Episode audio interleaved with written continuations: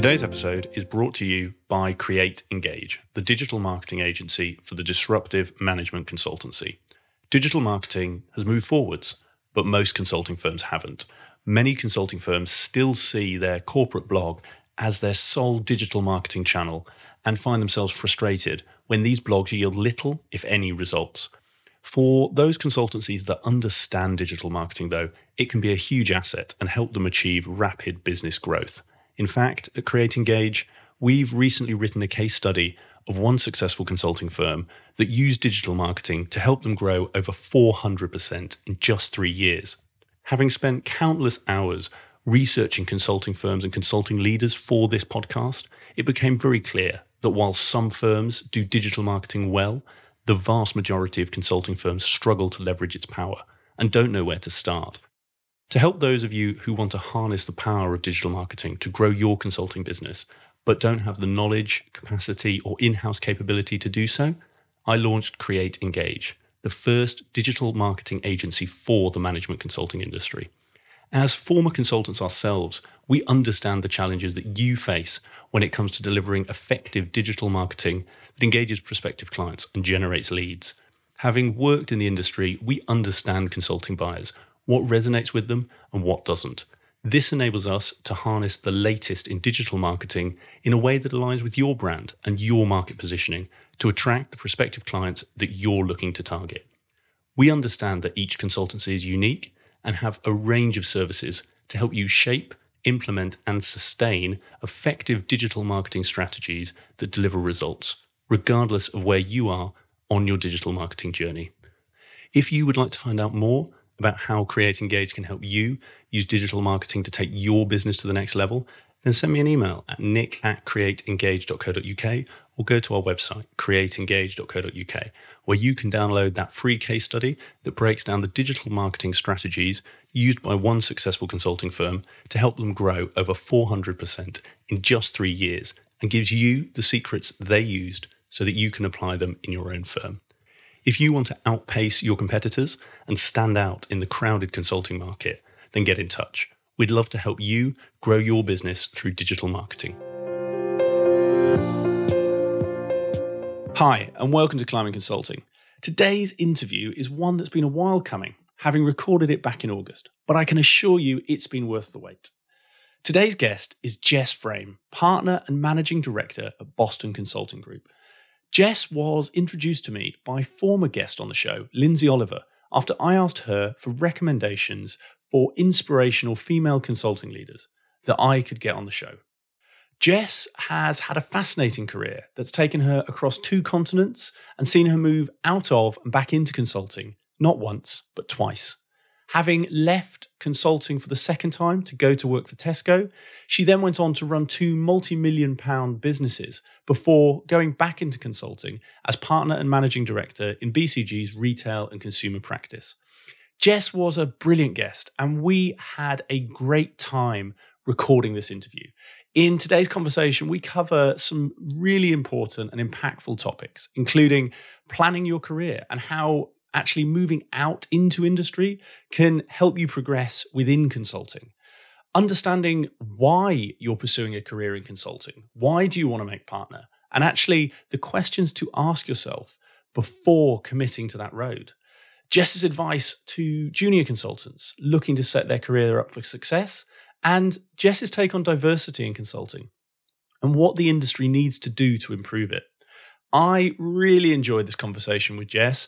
Whether you are female, male, just starting out in consulting, or have already made partner, I know you will take a ton away from this. So, without further ado, please enjoy my conversation with Jess Frame. Hi, Jess. Welcome to the show. Hi. To kick us off, for those who maybe don't know you so well, it'd be great to get an overview of your background, your story, and how you got to where you are today. Yes, sure. So I started my career. Um, so I did an undergrad and a postgrad in economics. I then started my career at BCG actually in New York. So I was there for a couple of years. I then left and worked in strategy for Ann Taylor, which is a large clothing company in the US. I then came back to BCG for consultant in the US. Then I moved to London for project leader and early part of principal.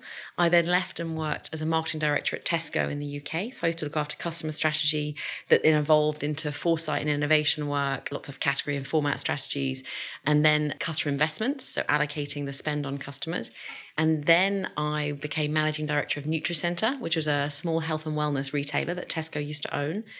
I then left and most recently was CEO of a business called The Vet, which is a private equity backed chain of veterinary clinics in the UK. And then rejoined BCG as a partner about four months ago. Wow, there is a lot for us. Potted history. That is, firstly, well done on the on keeping that short because there was a, a, ton in there for us to unpack, and I'm looking forward to because there's so many things in there, and I, I think you know some of the things that again we we spoke about when we were sort of talking about doing this interview around actually moving in, moving out of consulting, some of the the industry roles you've had, and and we'll we'll touch on all of it. I guess I'd be really keen to start with that that first part of actually. I have listeners who range all the way from university students all through to to people like yourself at partner level, and and that move going all the way to the states for your for your first job. I mean, it seems like quite a bold move. What what led to it, and how did it come about? So, so I was a child of the '80s, and I remember vividly. I mean, embarrassingly so. I remember vividly being in the in the US, probably when I was nine or ten, and seeing women on Wall Street walking to work with sneakers on, carrying high heels, and I just thought this was the most amazing thing I'd ever seen. So I think there was a sort of childhood dream around being in the US, and certainly New York specifically. And then having done two years of grad school, all of my you know undergrad friends had moved on and were in London. I was still at university. I you know I owned an IKEA table worth fifty pounds, so it was like it was, it was, sort of a low bar. Like from, from a lifestyle point of view, I wasn't leaving so much. So, um, but also, I mean, I, I, again, and you'll see this as you ask more embarrassing questions about how I made my decisions. Very likely is the answer with most of them. So, I put down office preferences. So most of the the, the big and and we'd probably say top tier rather than strategy, but I'll, we can chat about it later. Consulting firms will will give you an office preference. So when I applied, frankly, I said, "Oh, New York, Boston, London."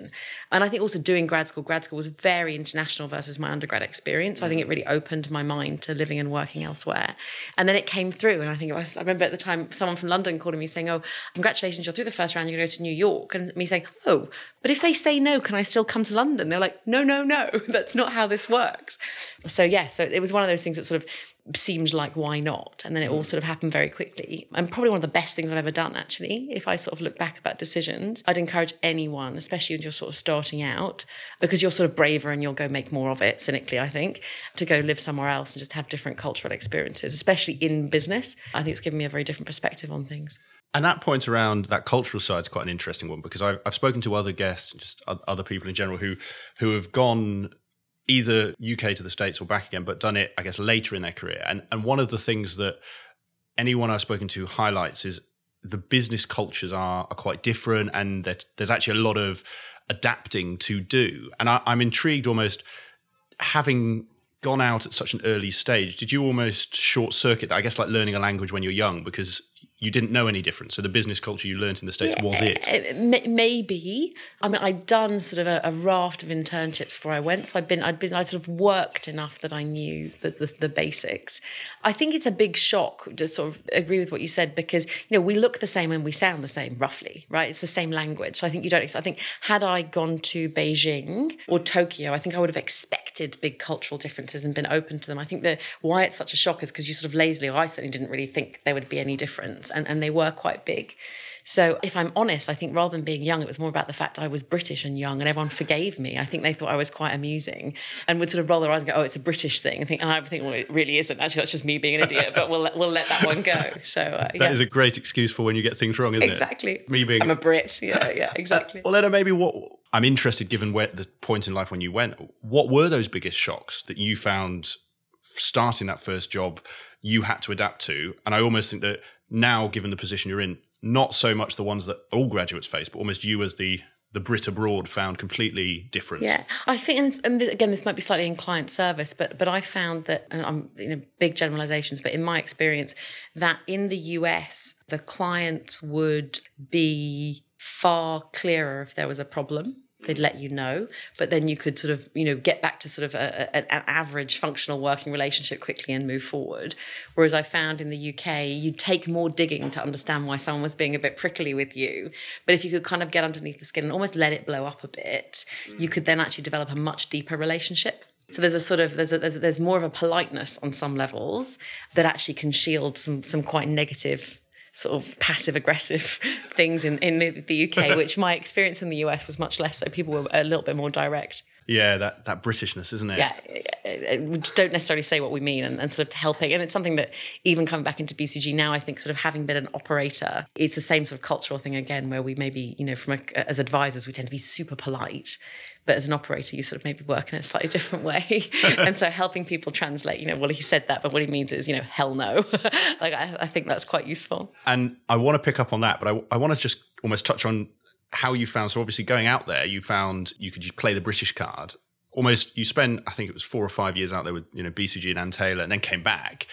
How much of a culture shock was that, or almost because you'd grown up over here, things like the sort of passive aggressive piece you mentioned actually it was almost like switching back. Does that how much was? Yeah, I don't know. Some and some. I think you know wherever you start your career, I think you have something. I, I had really close bonds. So you know, BCG New York was kind of my family. I had a mm. class of people I went through with. It was that sort of lovely. So I think more internally, it was an adjustment for me in terms of you know this was also a really really tight knit group of people, but I wasn't a member yet.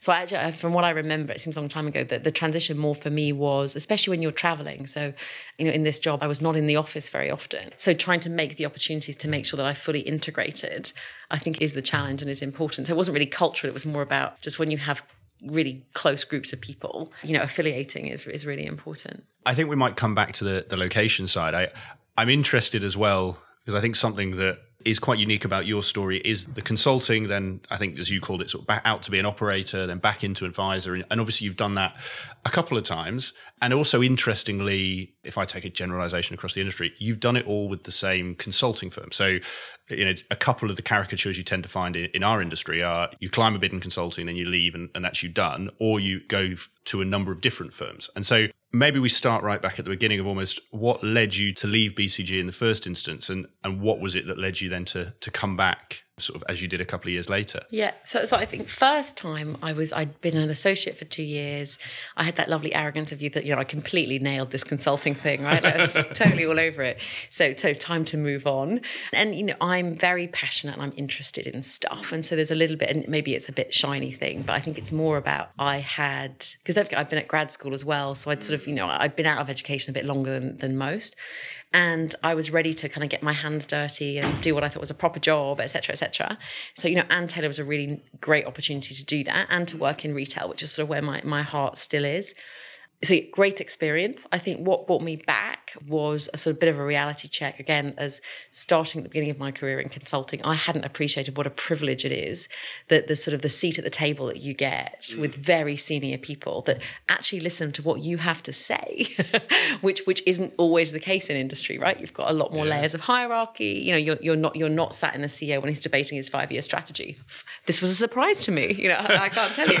So, so so I think there was I I I really enjoyed the experience experience, but I think I realized after a year that for the ambitions I had in my career, that I could accelerate faster at junior ranks in consulting than I could in industry. And was there, and I don't know how you left and how you rejoined, but I know, and I, I sort of talked to my own story. I think there was a, having left consulting to, to do a startup that didn't then work out, there were, I know for me, there was partly a, is going back a bit of a, a failure. And that's not to say it is. And obviously, the, I, I think you had a completely different frame on it. But I almost, at the time, was there any tension of almost having left that sort of what will it look like if I go back? Or were you, you know, given the, the way you've described it, completely at peace and it was just a natural progression for you? Uh, for, for me, I realised it was the right thing for me and it's what I wanted to do. So it was more mm. about phoning BCG and saying, hello, can I come back, please?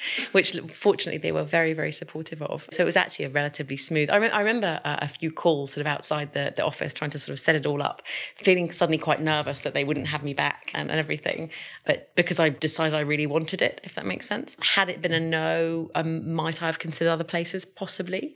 But, you know, from a consulting firm perspective, then, you know, BCG is, is, is my home and where I think is the best. So it, it's, yeah, it, it was always going to be my first choice for sure. And is that, because I know you do a lot around mentoring young people and it, it's a topic we're going to come on to because I'm, I'm really interested in hearing your views I'm sure you have been or get asked almost both of those questions quite a lot of should I leave and should I come back? Almost what, how did you decide it was the right decision? Or if it's an easier question, what advice do you give others when they, they come to you with that? I've from to someone very recently about the same thing actually. So I am probably a bit do or dare, do or die, I guess. So like, if you're not sure, do it is always my theory in life generally, right? So so take everything I say with a pinch of salt and the right health warning. But I would say to anyone, and certainly what I and, and, and probably less so, you know, when I left to go to Ann Taylor as an associate, I was relatively junior on. So more when I left in 2012 as a as a principal to go to Tesco, that was probably a bigger, slightly more considered decision from a career yeah. perspective. And I guess my learning, there were sort of three things that I'd suggest anyone look out for. So the first one is, is there a path to the role after this one? you know wh- where's the succession? And i relate to that is how do you sort of get out of the strategy group and into p&l ownership? So so if you you know if you want to work in strategy then it's not not a question. But for me it was always about very ambitious and running businesses and having bigger and bigger roles. Mm. And that means you need to be running in a p&l and so there can be a challenge coming as a consultant and i've seen it happen to clients where you kind of get sidelined as you're sort of the, the, the strategy person. Yeah. and so make sure there's visibility on you know 18 months two years where are you moving to next? So it's thinking about the job after this one. And related to that is how do you avoid being seen as the big brain which is what like you get called it i used to be called at tesco in the early days. And it's almost a lazy thing you see a consultant and go ah oh, they're the big brain but they're not a doer. They can't get stuff done. So again making sure you position yourself in a role gives you the opportunity to say that's wrong and let me show you. I think it's really important or certainly in my experience was really important. And I guess the other thing is making sure you enter at the right level. So I'd, I encourage everyone to be very, and it was my experience, I'd be very cautious about taking a step down. So depending on where you are in consulting, in my experience, some industry players sort of do or don't make sense of the different roles. And so making sure you're not going in with, say, well, you're not quite at that level. So we'll bring you at the one below and then you can get promoted quickly big health warning because you know it doesn't happen quickly. You're going to get really frustrated. People aren't necessarily going to understand who you are. It takes 18 months for anyone to really land in a role and have impact. So fight for the promotion and go in maybe a little bit over where you think you are and prove them all wrong would be my my big advice on that one. I think there's some great pieces of advice and I I'm intrigued actually in terms of almost that obviously applies as you you're having the conversations. I really like it. It's almost the how can people position themselves for you know take p&l ownership of almost if i'm thinking of leaving consulting in a year's time what should I be doing now almost to be able to have a solid case to say, well, look, now I can't do P&L, but because of X, Y, Z, I, I'm yeah, getting close to yeah. it. I think certainly in, in, I sound really old now, in my time, uh, when I was doing it, it was a lot harder. So, you know, sure. when, when, I say sort of we'd see ourselves as a top tier firm as opposed to a strategy house, is because frankly, in the last 10 years, what we do is very, very different. So there's a lot more getting your hands dirty operational work. You know, 10 years ago, it might be more with the CEO and the board thinking long term strategy. Don't quote me on percentages. I'm sure that's like 10, 20%, certainly of how I spend my time now. 80% is much more about in category with buyers, in the supply chain, in the DCs, in the shops, like actually really doing advisory work on, on, you know, implementing and landing change. So I think that probably gives more scope in answer to your question to actually have experiences that are relevant. So I guess on that front, you know, in industry is always helpful. So the same industry you're going to be going into. But I think there's just a reality which, you know, and I've seen this, I've spoken to a number of headhunters about this, that there's advisors and those of us from professional service firms, I'm sure that includes lawyers and bankers as well. We sort of go, you know, I earn this, I earn this big salary and I, you know, I'm very, very senior in my business. So I'd like the big job in your business, please. It's like, what have you done? Like, no, like, you know, it, it, it doesn't translate. And I think one has to be a bit sort of keep their ego in the right place around understanding what you can't do. So, I mean, I remember when I was interviewing with Tesco and, and they were like, give me an example when you've run a big team of people. I'm like, oh, you know, I had three consultants on my last project. They're like, what are you talking about? Like, the guy I just interviewed has a team of 800, you know, and, and it's just understanding that, you know, you're bringing something very different and that's okay. Yeah. But I think being really aware of, you know, you haven't run a P&L and, and even you know tracking margin impact from a project is not the same thing. You haven't run a p&l probably. You probably haven't run large and complex teams. So yes thinking about you know but you have incredible senior presence. You have an ability to solve a problem quicker than lightning. You probably have great influencing skills. You can get across the business and drive change very effectively which is 80% of the job usually in big businesses. So so just thinking about your brand and your profile and what you do bring and, and kind of being proud of that as opposed to trying to pretend you're what you're not. You mentioned that example, and I'm really interested on that bit of almost to bring it to life. You obviously got the job at Tesco's. I assume it's the job you you went. Yes, yeah, yeah. yeah. So, yeah. how did? Because I'm sure this will be really relevant for others. When they turned around and said you're up against the other candidate who's got a team of 800 under him or her, show me why you're better. How did you approach that? And because obviously it was successful to get them to see your way of the world and why you added more value than that person. Yeah, I think it's sort of the basic thing of understanding, uh, and that's why the first conversation is really asking questions. What are they looking for? What do they want the role to achieve? You know, don't assume the, the role spec as written is the final version because most jobs I've gone for, they've changed halfway through the interview process. So, you know, understand why they want what they want and then think about what you can bring, you know, sort of old school interview prep really. And I think being really important about knowing your story of what you bring to that opportunity in that role mm. and, and focusing there because there's always a trade-off when you're recruiting people and you're hiring people right? Everyone's got spikes in different areas and, and being very open about sort of what yours are i think is really important. And help me if i'm right i've got a question. If i'm wrong we'll move on. Is, is principal in terms of sort of the BCG pilots, principal is is that the one before partner? Is exactly. That, yes, exactly. So that leads me on to the question, opens the door. And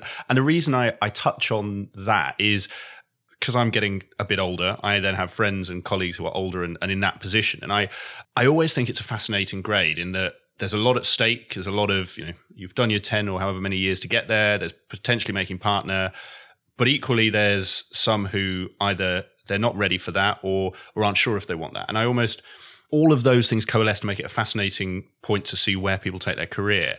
And actually, how did you? Because you mentioned that's when you moved on. How how did you decide that you were going to go into industry? And almost, what should others who are at that point be thinking about when they're weighing up that decision? Yeah, so um, I've been speaking to people recently, and they're in exactly that role as well. So sort of cast my mind to those conversations. So I think the really important thing is to, well, have to be careful giving advice, right? In my experience, I'll give advice. Uh, yeah, yeah. Everyone loves the old lady giving their opinions. Um, so I would take a bit of pressure off yourself in trying to decide what you want to be when you grow up. Because full disclosure, I've got no idea. Yeah, I have no idea where I'll be in five years' time. And that's kind of fun and that's kind of okay. Yeah. You know, and I think sometimes sort of what I wish I could have told my younger self and what I try to impart to, to younger colleagues is just give yourself a break. You know, when you're 25, 18 months is a lifetime. When you're 40, it's really not. right? And I think it's really important to sort of think about, you know, if you're going to be working for 60 years, let's keep all of this in context. So I would think about what's interesting next. I would think about, you know, maybe think three years or something. So sort of the, the job after next, I was always thought was quite a helpful sort of reference. But actually, how sad if you know what you want to be when you're 25. Like, oh dear, you know, all, all that fun and exploration and everything. And and you know, candidly, the jobs aren't invented yet you know what what jobs will look like in 10 years so it was a great stat recently it said something like 50% of millennials believe that their jobs will be done by robots in 10 years time. Mm. I mean that's just a very different perspective than certainly i had as i was sort of graduating and thinking about where i was going to go in my career. So number one, I guess, don't worry so much about it. Like, do you know what I mean? Like, decide where you are. What do you want to do the job after next? And almost what experience do you think would it would be rich next? Mm. I think is the important thing.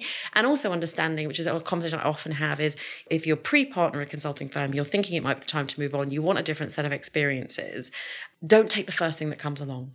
Be and again, you know, do as I say, not as I do. But I was lucky in that it was a job that excited me and I wanted to do. But I but I see a lot of people saying, "Well, this has come along, and you know, it's sort of okay." And, you know, you, you don't jump too soon because there's no burning platform for you to move from, presumably.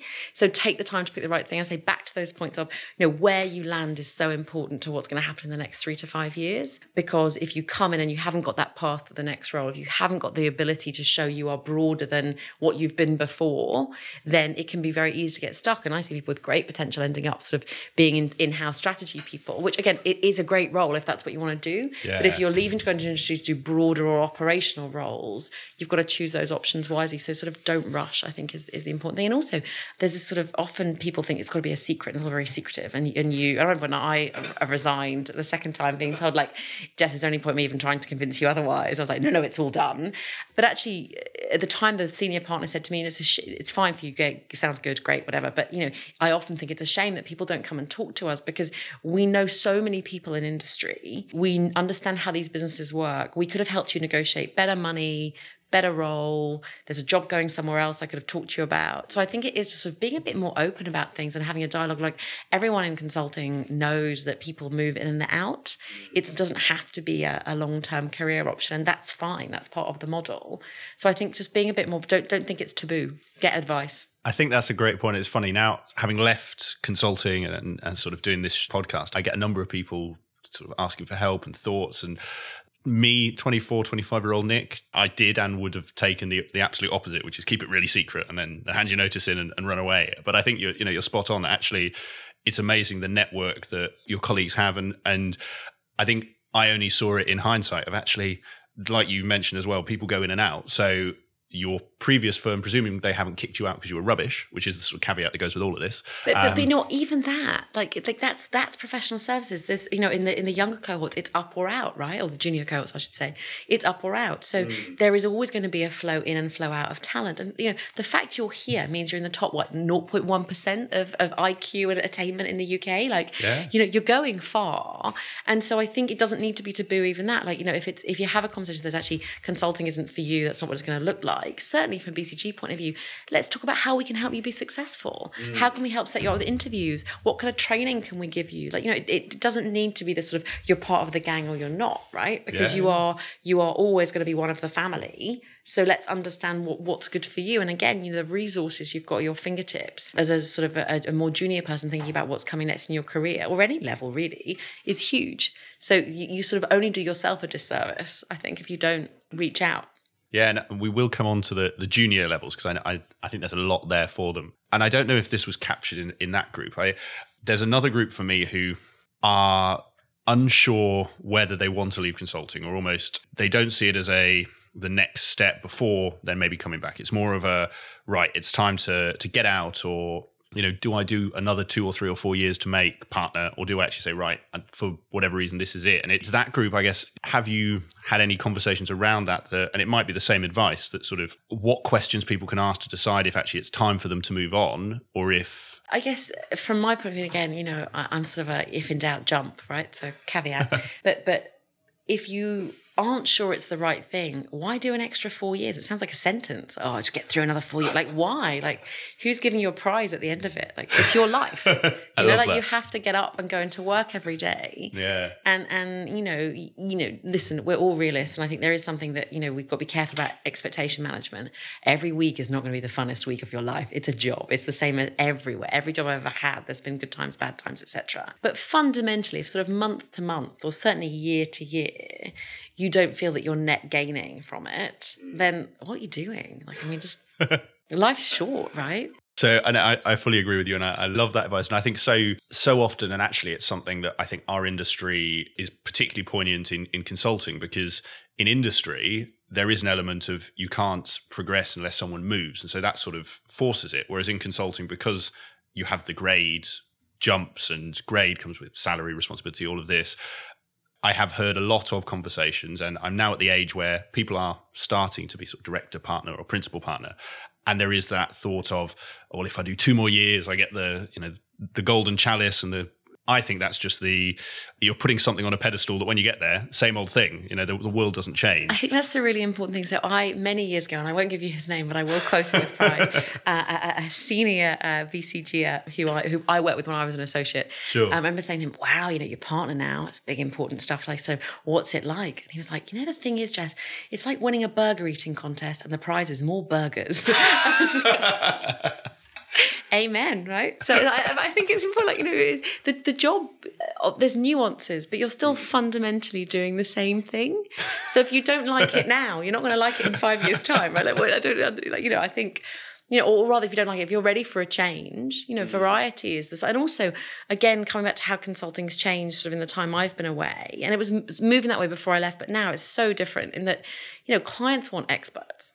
So if I'm going to bring you in to support me on this particular topic, I want you to be the best person in the UK, if not globally, on this topic fair enough. So, so the days of sort of that generalist, well, you know, I know how to help people. I'm pretty good with data, and I'm sort of smart and whatever. It, it doesn't really wash. So again, and certainly in my experience, having industry experience, having relevant experience mm. is is just huge. So if I think about, I was at a pitch not so long ago with a team of all levels, and every single one of us in the room was like, oh well, I used to work for this retailer, and now I'm in consulting. Yeah. So these were retailers talking to retailers that you know had different skill sets but that's really powerful so again having industry experience actually doesn't close doors it opens them from a consulting perspective and, and really vice versa i think and that does feel like it because you're, you're actually you're not the the first guest to make that point of actually the clients in our industry are no longer looking for, like you say, the sort of 20 year consulting veteran. They want the skills with the realism and the understanding. And actually, there does seem to be more and more smaller firms cropping up to who are almost trying to bring that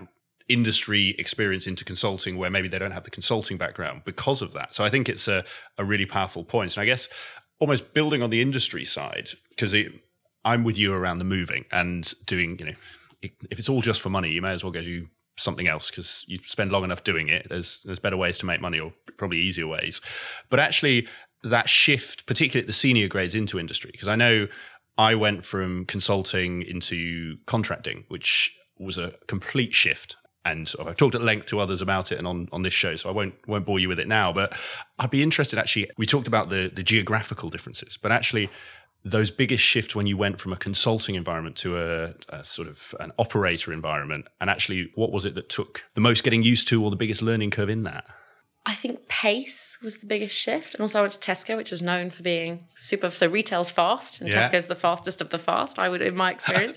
so there was definitely I remember having a conversation with one of the the, the senior exec there and him sort of saying, no, listen, it's sort of like a wave, you're either gonna get sucked down by it or you surf it. Like, you know, kind of decide. And obviously coming from consulting, I was like, you know, I know fast, I can move and I do, I talk fast, I think fast, da, da, da. but there was a different sort of bias towards action that in my experience of consulting, it's less so because you're not running the business, right? You're not operating it.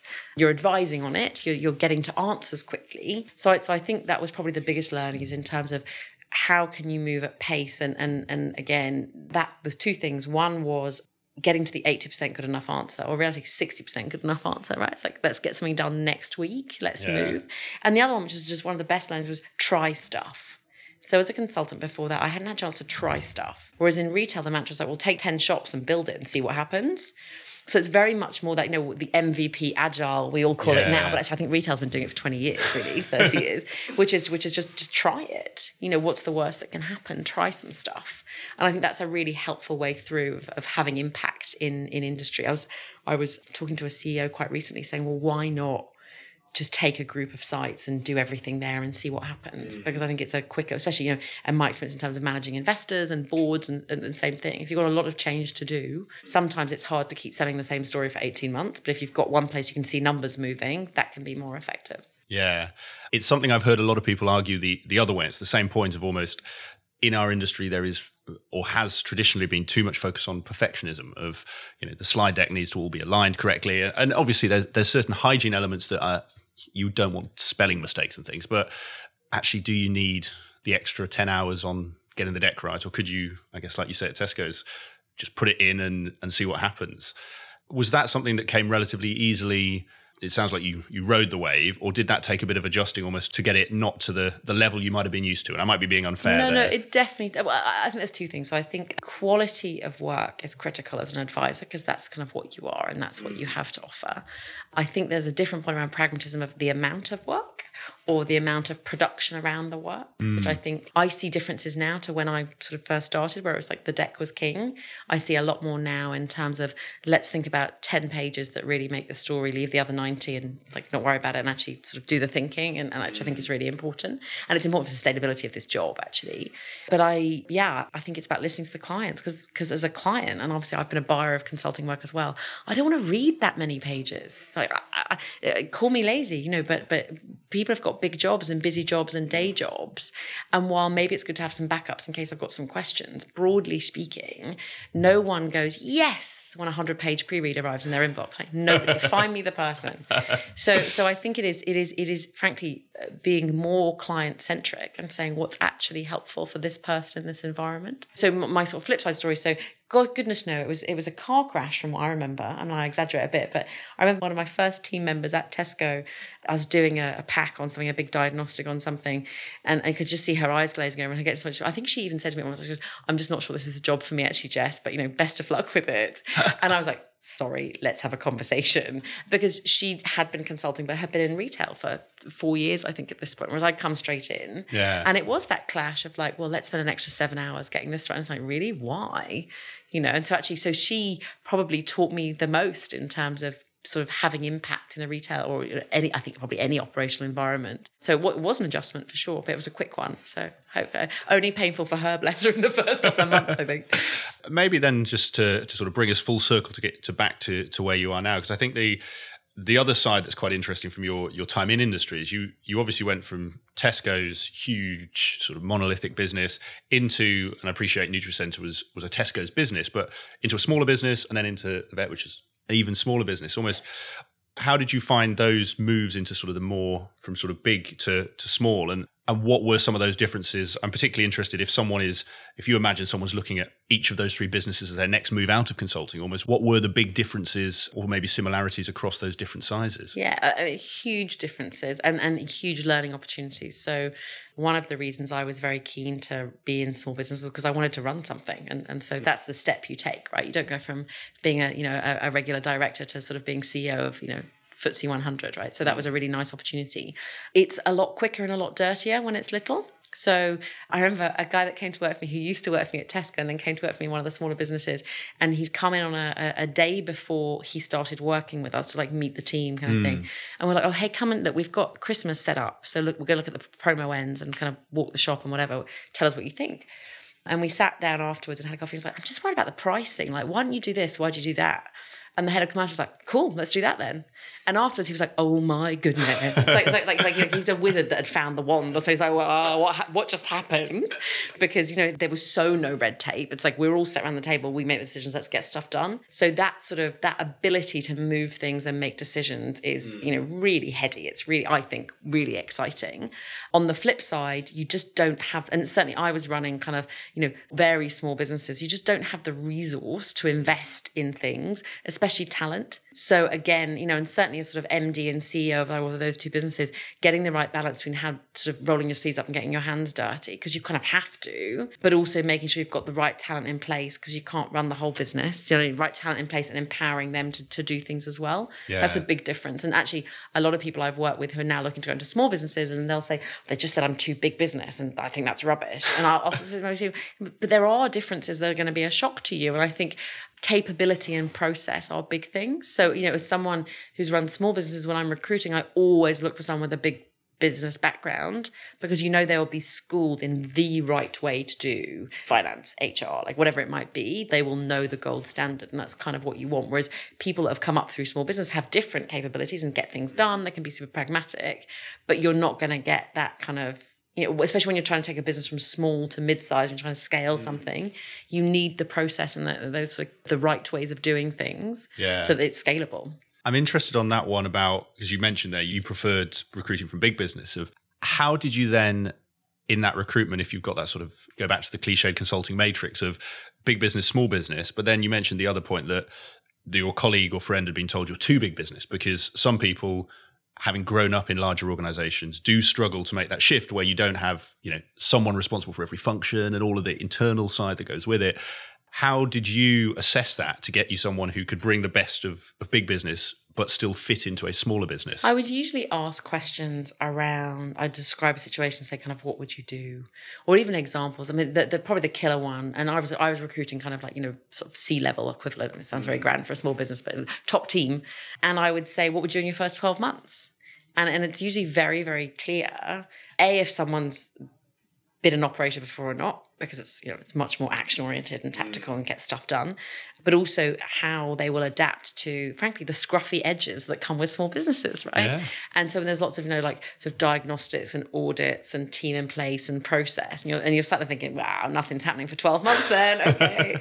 yeah. Whereas, whereas other people say, well, look, first thing is we've got to get this thing right. So let's just go deep there. Everything else will be fine. Let's go there. So you can, mm. there's, there's sort of a pragmatism and a bias towards action that reveals itself if people, and, and then I would just throw things in like saying, well, you've got no PA, you get that, right? Or like, you, you know, you, you you've got no team, how would you do it? Even if that wasn't true. Like, so to really yeah. challenge people about resource, you know, and I'm, I'm, I remember the first business I ran that we ran a big start that there was a sort of cultural challenges. We ran a big staff engagement survey, and I sat with a glass of wine writing the PowerPoint on the results, right? Like I was the MD, you know, and, and, and that's it's small business. That's sort of the reality. So, so I think, I think, and that's, and for people thinking about moving into those roles, really thinking about what they want to do. I would say at some level, all experience is great, and you should. I, I've, I've certainly tried a bit of each of those and really got enjoyed them and got different things from them. But I think being really honest with yourself and that you know is that how you want to spend your time because it's hard yards. Like it's hard. It's not easy. Like it sounds very glamorous. Like working in Shoreditch on a startup is bloody hard work, right? So yeah, I'm a much smaller scale, but I'm there myself, so I fully not Shoreditch. I'm in Bath, but I know exactly the feeling. I'm going to then, and it brings us nicely back full circle. And this is, I'm going to caricature this because one of the things I try and do is, is bring in what I think listeners will ask. And, and part of that's through osmosis, part of that's through things they do ask. And I, I think something that sort of sits with me is if I, if, you know, if I look at your CV up to then, someone might be listening to this thinking, well, hang on, Jess, you were, you were MD, you were CEO, you'd reached, you know, to that point around getting to the top of the burger contest, you, you reached the top and you're, you're doing great. Why are you going back into a consulting environment where potentially you are no longer the the top of the company, if you like. Yeah, no, um, not even close. no, so you're, you know, and, and, I appreciate that's not a step down, but in in sort of some people's mind, they'll be like that. That's a step down. And equally, you've gone from an organisation where, like you say, it's scrappy, you're doing all that, back to the the larger organisation with everything that comes with that. And I, almost, what was it that led you to do that, and, and why? So, um, from my perspective, I very transparently missed retail of it. So, I love retail, and I was working in veterinary, which is, mm. you know, it, it's a branded, customer-facing, multi-site business. It's kind of retailish, but sort of pure retail I'd missed. And and where the market is at the moment, it wasn't obvious to me who I wanted to work with, where I wanted to go, because the the mm. constellation of of people in the business and the sort of vision, ambition, and culture is so critical. So you can be whoever you are, you can work however hard you want to do. If it's not the right fit and a constellation of people, you're not going to achieve anything. So it's sort of really important. So for me, in a way, consulting sort of brought two things. So one mm. is a way to meet the teams or constellation of people mm. across businesses that I want to work with. So I want to find the brave. There's such an exciting time in retail in the UK, huge transformation potential, and there'll be some huge winners and unfortunately some very big losers. And so for me, it's about the opportunity to find the constellation of people I wanted to work with, first as clients, then potentially maybe as peers, sort of down the mm. line. And secondly, is a, is a sort of skills thing. So while I've learned a huge amount in my time in industry, especially running small businesses, you're sort of learning by doing and you're you're leveraging what you know to make things better. But you do at some point, I, I at some point missed having people around me, peers or superiors, mm. that I can learn from and certainly sort of the sort of cutting edge stuff. So machine learning, advanced analytics, AI algorithms, sort of this sort of world, which is a huge part of what we do at BCG now. I didn't know anything about. You know, I hadn't had exposure. A small business couldn't afford to spell that, right? Let alone have a, t- a squad of data scientists to do it. You got to be kidding me. So, so I think there's a real sort of selfish opportunity to upskill myself and have mm. exposure to the latest in thinking as well, mm. um, which was really appealing. And I say for me, it's, it's it's a little bit about what's next and the one after rather than what's forever. So I don't if this puts you on the spot and you, you, don't want to answer, tell me. But what what is that for you? What is two? What you know? You gave the example. What is two on? What's the goal? Not got a clue. not got. A, and, and, and honestly, I, I I feel so much more peaceful not trying to know. Yeah. Because I don't know what I don't know yet, and that for me is what's exciting about a career is to understand what's you know. If you'd have asked me frankly, if you'd asked me a year ago, let alone five years ago, going to go back to BCG, I'd be like, don't be silly, like, not happening at all. And I couldn't be more excited to be here. Like, I'm yeah. really enjoying it. It was so the right move for me. So I think it's really important to kind of keep open because I think otherwise you can miss some really exciting opportunities when they present themselves. And that open mindedness thing, and I, it's coming across in space throughout the conversation, I, I think it's a really, a really key point because like you say, if you don't, you stay blinkered, you you lose sight of what what could be. And I think it brings us quite nicely on to actually the the area I know you're passionate about around helping young people and, and sort of I know when I friends of now I'm 30 friends of mine and I joke, say that that's such an old age I, I, I don't. I, honestly I, so I turned 30 back in November. I've got no problems with it. I think it's great. But the amount of people who are in our friendship group who are 29 it's sort of like that is the end of life as we yeah, know it. yeah very much surprises me. But I do remember when I was 21 and by 30 I was going to be a millionaire and we'd oh, all be. yeah, weren't we all? Exactly. So, retired, right? That was my plan. so it's, it's nice to know I'm not the only one that failed at that. But, totally, yeah.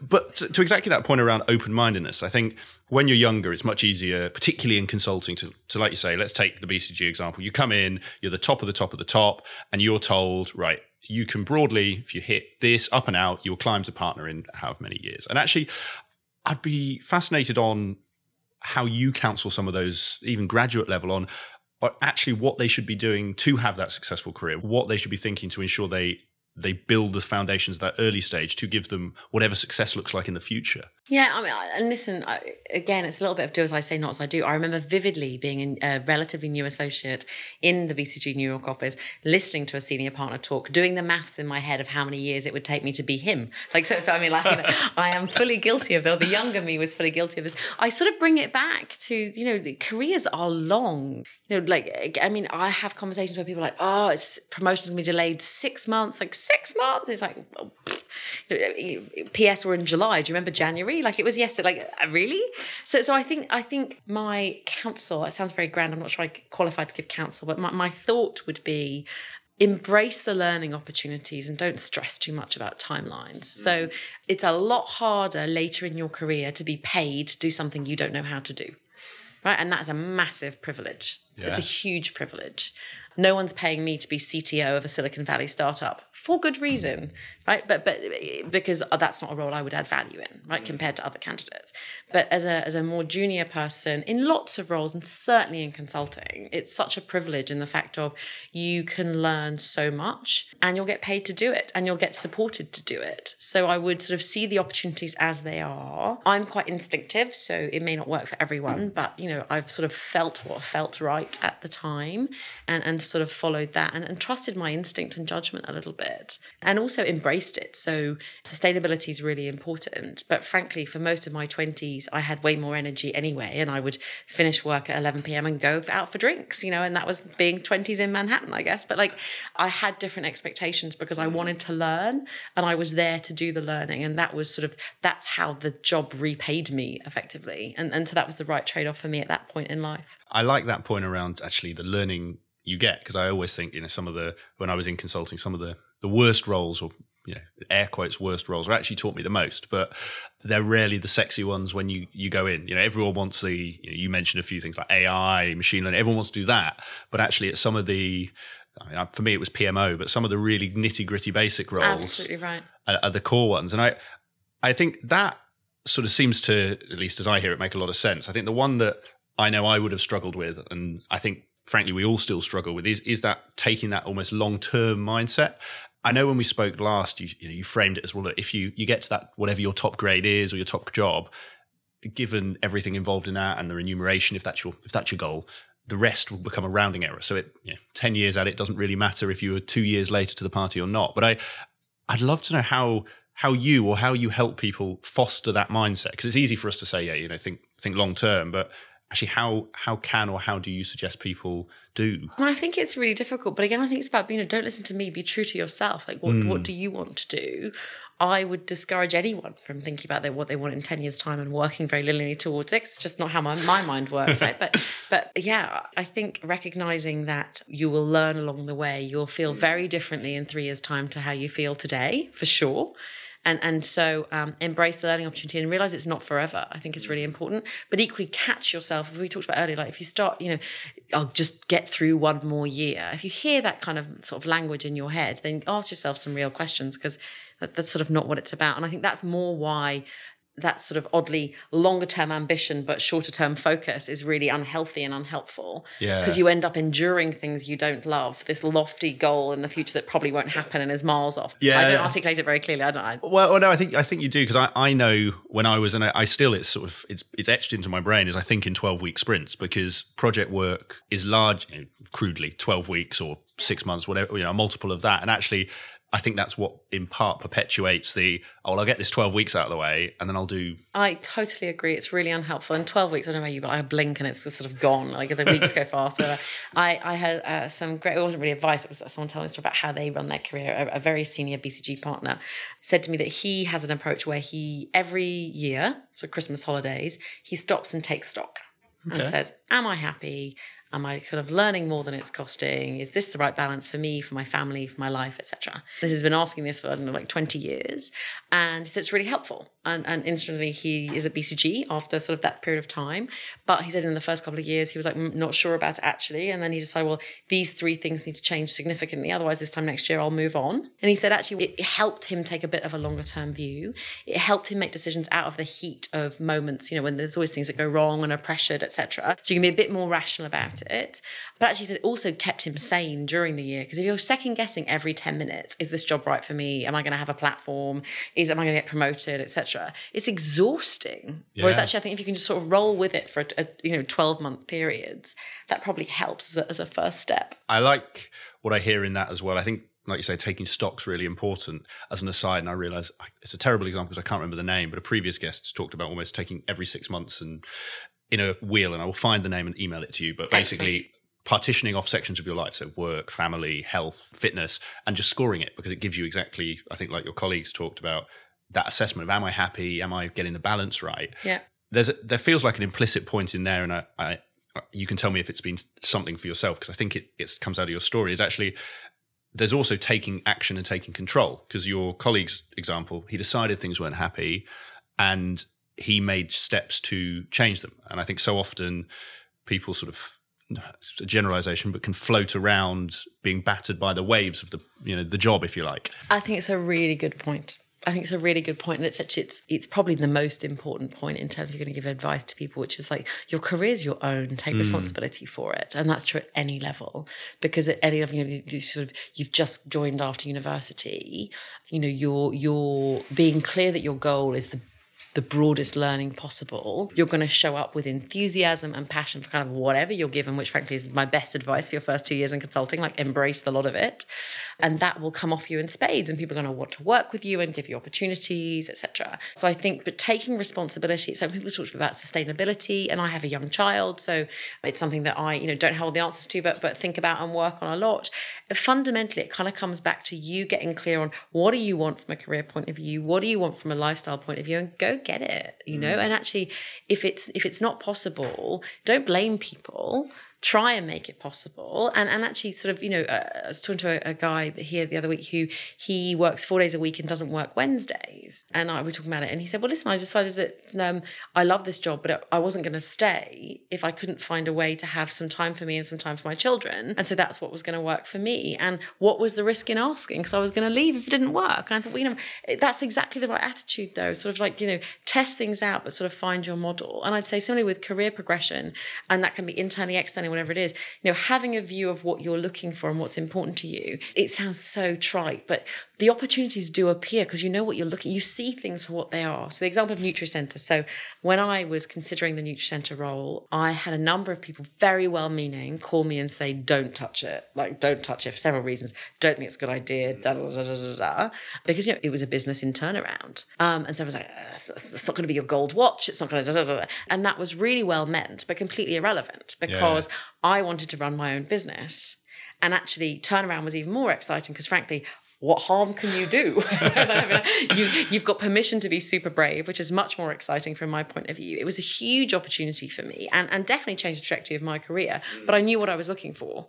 So I think it's the same thing of like just sort of taking responsibility for what's your brand, what's your ambition, and what's the life you want, and go out there and, and, and see what you can do. And you might have to make trade offs, but sort of be in the driving seat rather than, as you said, like being pulled and pushed around or, or sort of a bit of a victim in it. Like take yeah. charge. Yeah. And and I think it's something that you, you know you mentioned you're a child of the 80s and how careers have changed. And I and it amazes me how many people I still hear say things like, "Oh, well, I, you know, I don't like the role, but I've got to be here a year because you know you've got to be in a role a year." And I just, I think there is such an element that actually most changes are rarely. There's very little in in any walk of life that is going to be a terminal change, if you like. You know, particularly with career, there's it might mean eh, to the point you mentioned on our call of it takes you a couple more years to make partner. But if it takes you a couple more years, well, you know, you're still going to get there, and you can still have okay, you may totally have nine right. years, not eight or whatever. Sorry, not ten, but in the grand scheme of things, is that gonna? Uh, and, and and again, finding your path of things, doing things you want to do. So, one of my big learnings, I I don't know if there's like a, psychological profile. I'm sure a psychologist have a, a field day with this, and everyone else listening because we're all cut from a similar cloth. But I got into a stage in my career where I was doing work that I was good at, that people thought I was good at, and wanted me to do more of, and so I did more of it, and I didn't really enjoy it and and that's very hard because and i'm still embarrassingly wired a bit that way of like tell me i did something good and i'm going to feel really good. It's like the, the, the, the inner head girl i've never quite got rid of right? Like so so um i think it's really important to ask yourself that. And now again you know you don't want to have seven one year experiences on your resume because frankly that's no good. Like it's not just making it to like what's going on? But again if you're in a role you're not sure is the right thing go and have a conversation like what it doesn't matter what level you're at, go talk to your line manager or, or whoever it is in, in the business and say, or your advisor, your career advisor if you're in consulting, and say, This is the experience I'm having.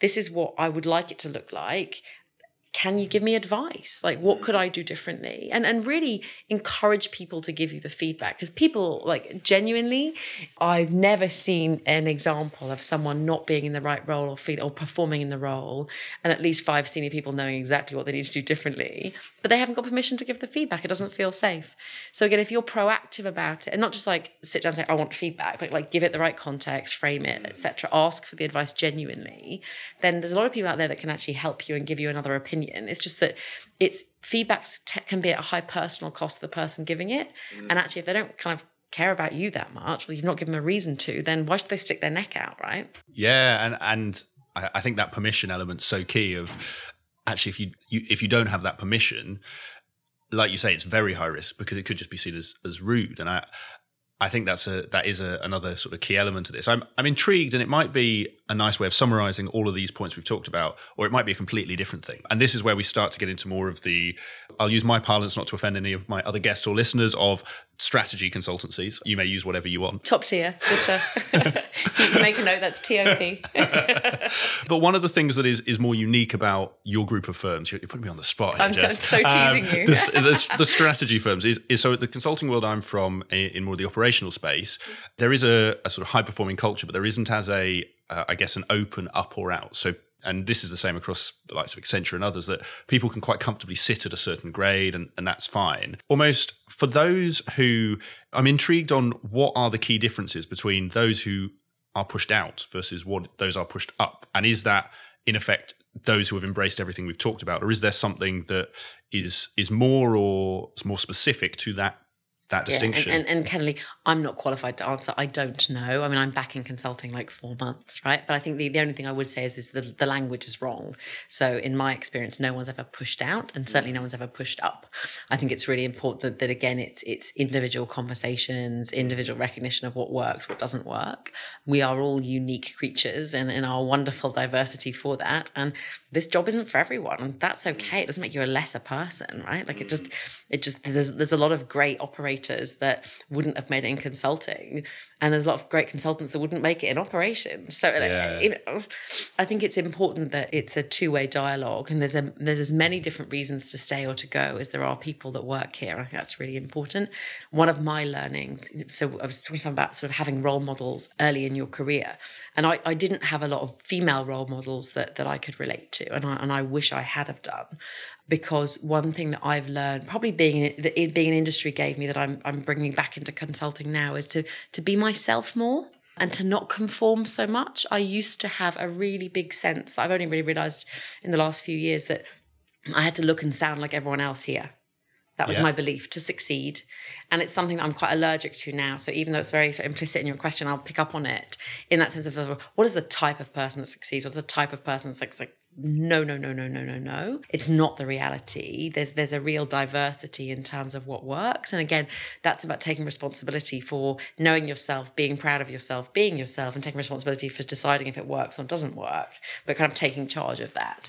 And so I think it's really important that there are many different quote unquote types of people and by that i think i assume personalities level of ambition etc that that can do very well in all different roles but it's a very one-to-one individual thing I like the answer, albeit it wasn't the one that I think I was expecting. I'm sure listeners weren't expecting. I think part of this was hoping to get the answer to exactly that. But I, I think there is a an, you know, implied element of humility there because I, I, think one criticism often leveled at consultants is you know, we largely think we're the best people at everything, and you know that that is something that clients and operators sometimes struggle with when they get them on us on site. And I think to to the point you made there, actually, it's about being the best at your thing. And for some, and, and like you say, I think the language probably perpetuates the myth um, that you have to be the, you know, the square peg to get in the square hole. And actually, I really like what you're saying that there you can be yourself. It's ultimately okay to be different. It's okay to be you. I'm intrigued on that though around actually what should the leaders of these organizations, people like yourself, partners, managing directors, do to help their more junior colleagues feel comfortable there? Because it's one thing saying that. I know that at 23, you emulate who's around you and you you take the lead there. So actually, what can people at your level be doing to make the more junior people feel comfortable to be themselves? I think a big part of it is making sure there's sufficient diversity in the leadership of any organisation, not just consulting organisations, but to see that lots of different people with lots of different styles and ways of being can be successful, and that mm. people have different models to make it work. So it's one of the things that I love about BCG, and it sounds like a big plug. It's ugh, it's not meant to be, but I, I do. It is is that sense of there are very different people that have very different models of making this job work that that act in very different ways, and it's something that I'm very committed to as a woman, especially in bringing just a different way of doing things, and, and one that's sort of been in industry as well. I speak differently. I approach problems differently. I probably tell ruder jokes. You know, like, like just and, and and it's something that, and I think the important thing is it's it's you know my big learning has been, you know, it's not about looking for permission from role models. It's about taking permission because no one ever stopped me being myself. I had told myself a story that it was not okay. And I have no idea where it comes. I'm sure it's deep seated from when I was a child or something. You know what I mean? Like, I'm sure there's something there. But actually, no one would have ever stopped me doing it. There was never, mm. you know, and so, so I think diverse role models, but also just bravery to be yourself and accept that, you know, why would you want to be somewhere that you didn't want you for who you were. Like, uh, like let's just stand back and think about it. what's the point? So you can go to, and I've been there, and it's exhausting. You know, you can go hmm. to work and and sort of pretend to be something you're not quite right. It takes a huge amount of energy. That's wasted energy. That's not helping you. It's not helping your teams. It's not helping your clients or your customers, depending on what your job is. So yeah. So that role model point is an interesting one, and I guess I'm going to give you two sides of a, a coin and, and, I'll let you sort of take them. Like I mentioned, I have a few friends and people in the industry. And I mentioned that I was speaking with a senior BCG female partner. What would be useful? What would be interesting? And, and there's sort of two answers I got. One is almost your advice for helping get more women onto the boards or into the partner and leadership team of consulting firms. Because at its essence, you go on most consulting firms' websites, most of them are white, most of them are men. Interestingly, the other response I got, and it's worth saying this is a sample of two was actually a friend, a good friend of mine, who said, "Well, I don't really like talking about it because almost by saying there's this issue, it almost implies women need help and actually takes away from some of their achievements." Now, I'm sure the answer lies somewhere in between, but I'd be really interested almost on how we get the conversation to a place, or your perspective on how we get to a place where we embrace diversity without groups who are, let's just say, not white men, don't feel, you know, like my friend did, that actually I'm being positively discriminated against or positively discriminated for? So I should flag I'm a very, very proud feminist and I feel very passionate about this. And um, brilliant. Um, I totally disagree with your friend in every single way. Go on, please. Um, because we are a, a, group of women, and again, I just want to caveat out I don't speak for women, I speak for Jessica, la, la, la, la, and all that stuff. But we are grossly underrepresented in business generally and at senior levels, right? So this is an issue. And there has been dialogue and wonderfully increasing dialogue in the last last sort of probably five years plus. It's become mainstream media comments and all of those things. So, so number one thing, if we don't talk about it, it's not going to happen. It's not on people's minds. So we need to talk about it. Mm. And it's not about somehow we are lesser if we get a bit of support. Frankly, there's a thousand years of white male privilege to work against. And, you know, and, and again, people will sort of, and it's not a criticism, but it's how it is. We are all hugely biased in ways it's completely subconscious. We don't know about it. And so we need to address that. And so talking about it. Frankly, I'm a passionate supporter of quotas and all of those things because mm. if we don't move things, they're not going to change because we all work with biases. We all like being around people like us. Let's be mm. real. It's it's more fun to have a conversation with someone the Myers Briggs type that you've got. All of those things are true, but equally, decision making and thinking is better with a more diverse group of people. So it's like boards, for example. So decision making, debate quality comes from diversity of opinion and dissent. But if we've got a certain group of people that dominate, a certain profile of person, are they going to naturally and subconsciously be attracted to people that look like them and sound like them and think like them? We're not getting to that place. So, so I do think there's a point of saying, look, we've been talking about it and saying, well, let's not have quotas, let's be all gentle for 10 years. And it's not moved anywhere. Show me a stat on women in the, the FTSE 100, women on mm. boards, women in C suite positions. It's, it's sort of not moving. And I think consulting is one of the worst for it, frankly. It's probably professional advisory generally. You know, certainly in retail, most clients are much more equally balanced from a gender perspective than, than a lot of the consulting firms that serve them, right? So it's absolutely a challenge. It doesn't detract from individual achievements because this is not a zero sum game right? So so if if women can be successful they create more opportunities for other women to be successful. We explicitly and subconsciously open people's minds to there being different ways to make it work. We build people's comfort and familiarity with working with people that kind of don't look like you don't think like you sound a bit different etc etc so i think it's really really important we talk about it. We talk about it until everyone's thoroughly bored of it. And, and a lot of the work i've seen doing at bcg i've been really pleased actually at the very senior levels of you know training on unconscious bias bias. So at that level of saying, and I've had loads of senior male partners say to me, my goodness, I had no idea you know, that I'll do, and it's small things of sort of like, and, and actually I don't relate to this one, which is guys. So they're walking around like, hi guys, how are we doing? And, and, and, and they said, I've not really thought about that, but maybe that's great. That's sort of, you know, a different thing. So I think we do need to talk about it. I think we need to have, I'm afraid, quotas, rules, dialogue, etc. And one thing I would say is that I've noticed that women in industry are much more clued into this than women in consulting. So if I if I were to speak to someone, a woman eight years into her career in consulting, and be like, "Oh, what's it like to be a woman? How are you finding it?" There would be complete denial and rejection of there being any issues whatsoever. Whereas if I spoke to a woman in industry, there would be a real appreciation I'd asked. There'd be an open discussion about pros and cons and their thoughts, and there'd be a load of questions they wanted to discuss.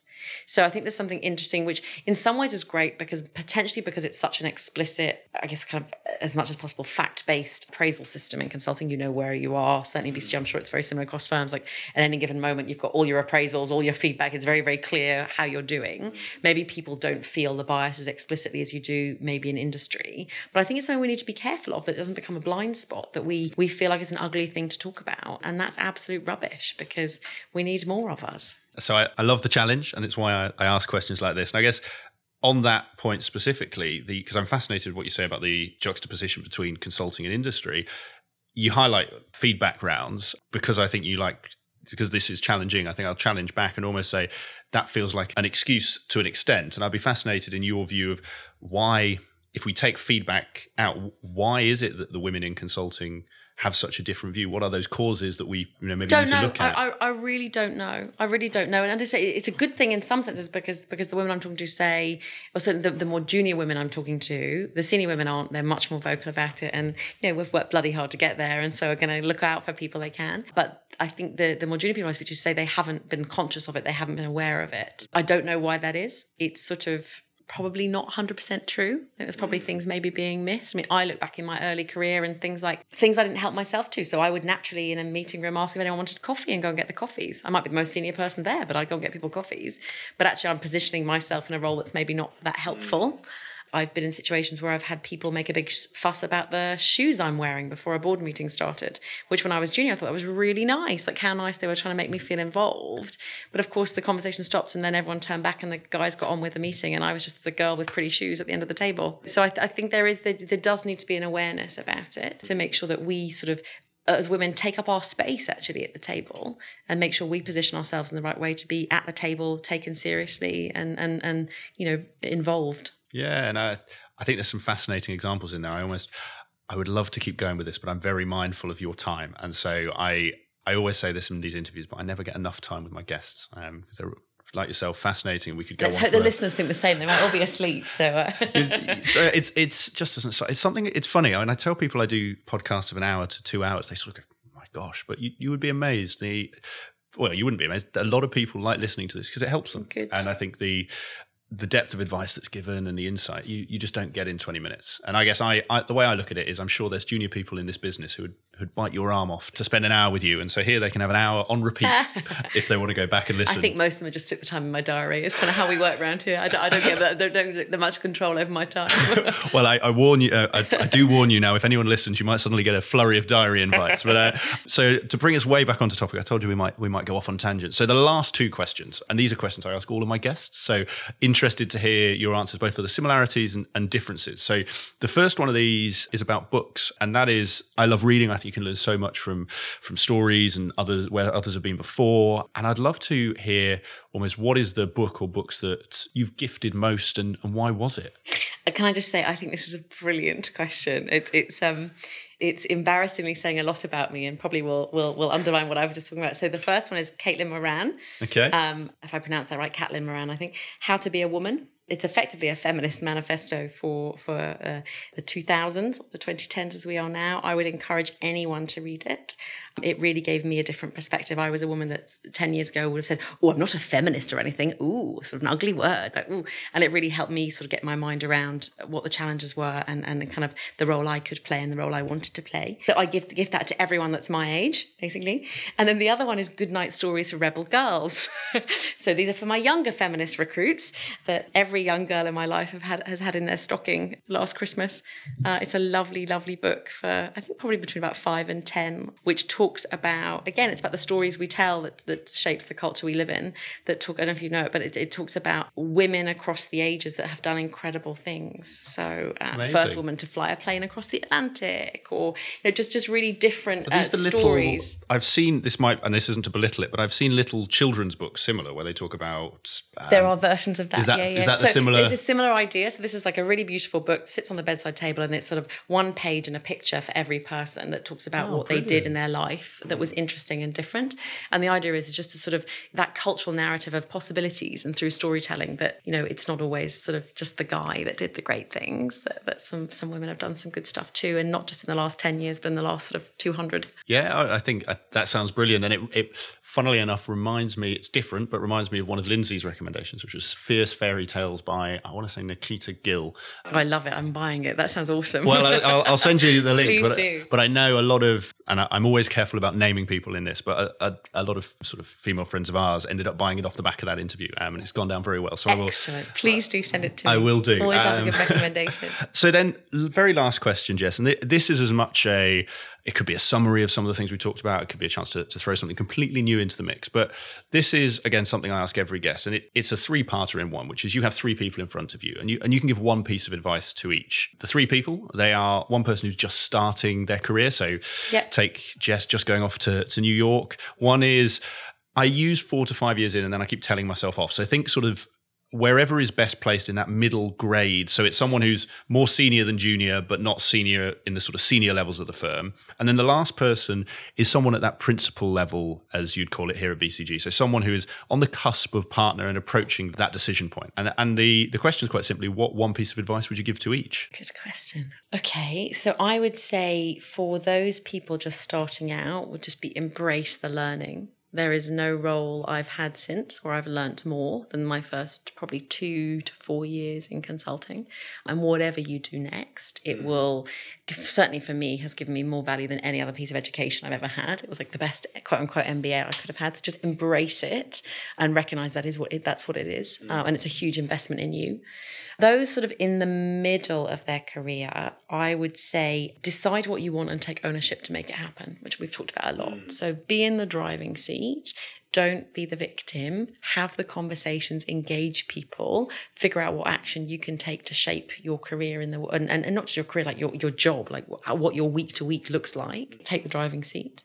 And then I think for those sort of, as we said, that sort of cusp level, deciding sort of what next is uh, figure out what gives you energy. And that can be topics, it can be clients, it can be colleagues, it can be industries, and create opportunities to be around those things and, and to make it happen. Because life is short, work is long. At the end of the day, it's got to be true to you and it's got to be fun. Otherwise, and, and obviously fun, it sounds flippant, but I mean it truly. You know, it's got to give you energy. It's got to be worth getting out of bed for. You've got to be glad it's how you spent your week. And if over a prolonged period of time you're not answering yes to any of those questions, then then have a different conversation. Fantastic. Well, I think that's a brilliant place to close, Jess. So thank you very much thank for this. You. I've really enjoyed it. I think um, I, am sure my listeners will get a lot out of it. I I've loved it, and Lindsay was spot on that you would you would have made and you have made a fantastic. You are guest. very kind. So, Jess, thank you very much, and all that's left to say is all the best for the rest of your week. Thank you. I hope you enjoyed today's episode of the Climb in Consulting podcast. If you did, I would be very grateful if you could leave a review on iTunes, Stitcher, or your podcast platform of choice, whichever one you may be using. And please also share this with anyone that you think could benefit from hearing today's interview. If you want to get in touch or give me any feedback about the podcast, please feel free to drop me an email. It's nick at climbinconsulting.com, and I look forward to hearing from you.